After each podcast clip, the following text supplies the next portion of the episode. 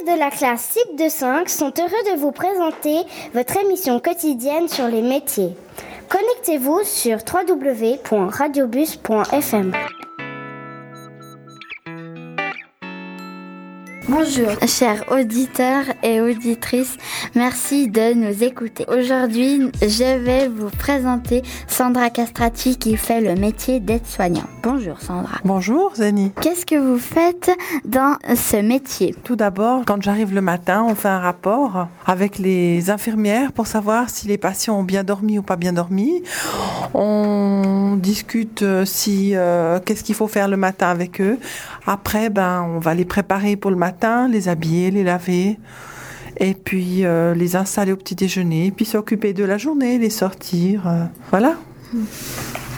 Pourquoi avez-vous choisi ce métier? Ben, j'ai beaucoup aimé ce métier, j'aime beaucoup les personnes âgées. Donc, euh, quand on aime les personnes âgées, je pense que c'est facile de travailler là-dedans.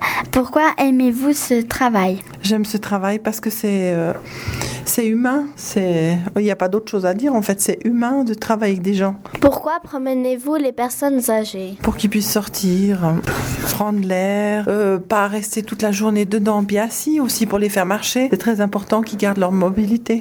Quand les personnes âgées se fâchent, vous faites quoi? Ben, on essaie de raisonner parce que c'est normal qu'ils sont fâchés. Il y a des gens qui qui se rendent compte qu'ils peuvent plus rentrer à la maison, alors forcément ils ont le droit d'être fâchés.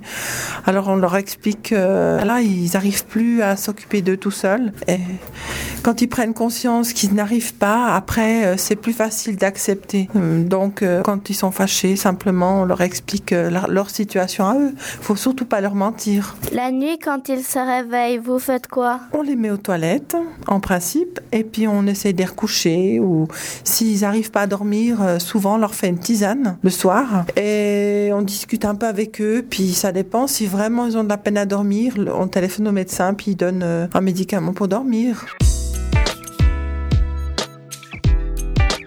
Merci, chères auditrices et auditeurs, de nous avoir écoutés et à la prochaine. Au revoir, Sandra, et euh, merci d'avoir répondu à nos questions. Merci beaucoup, et au revoir.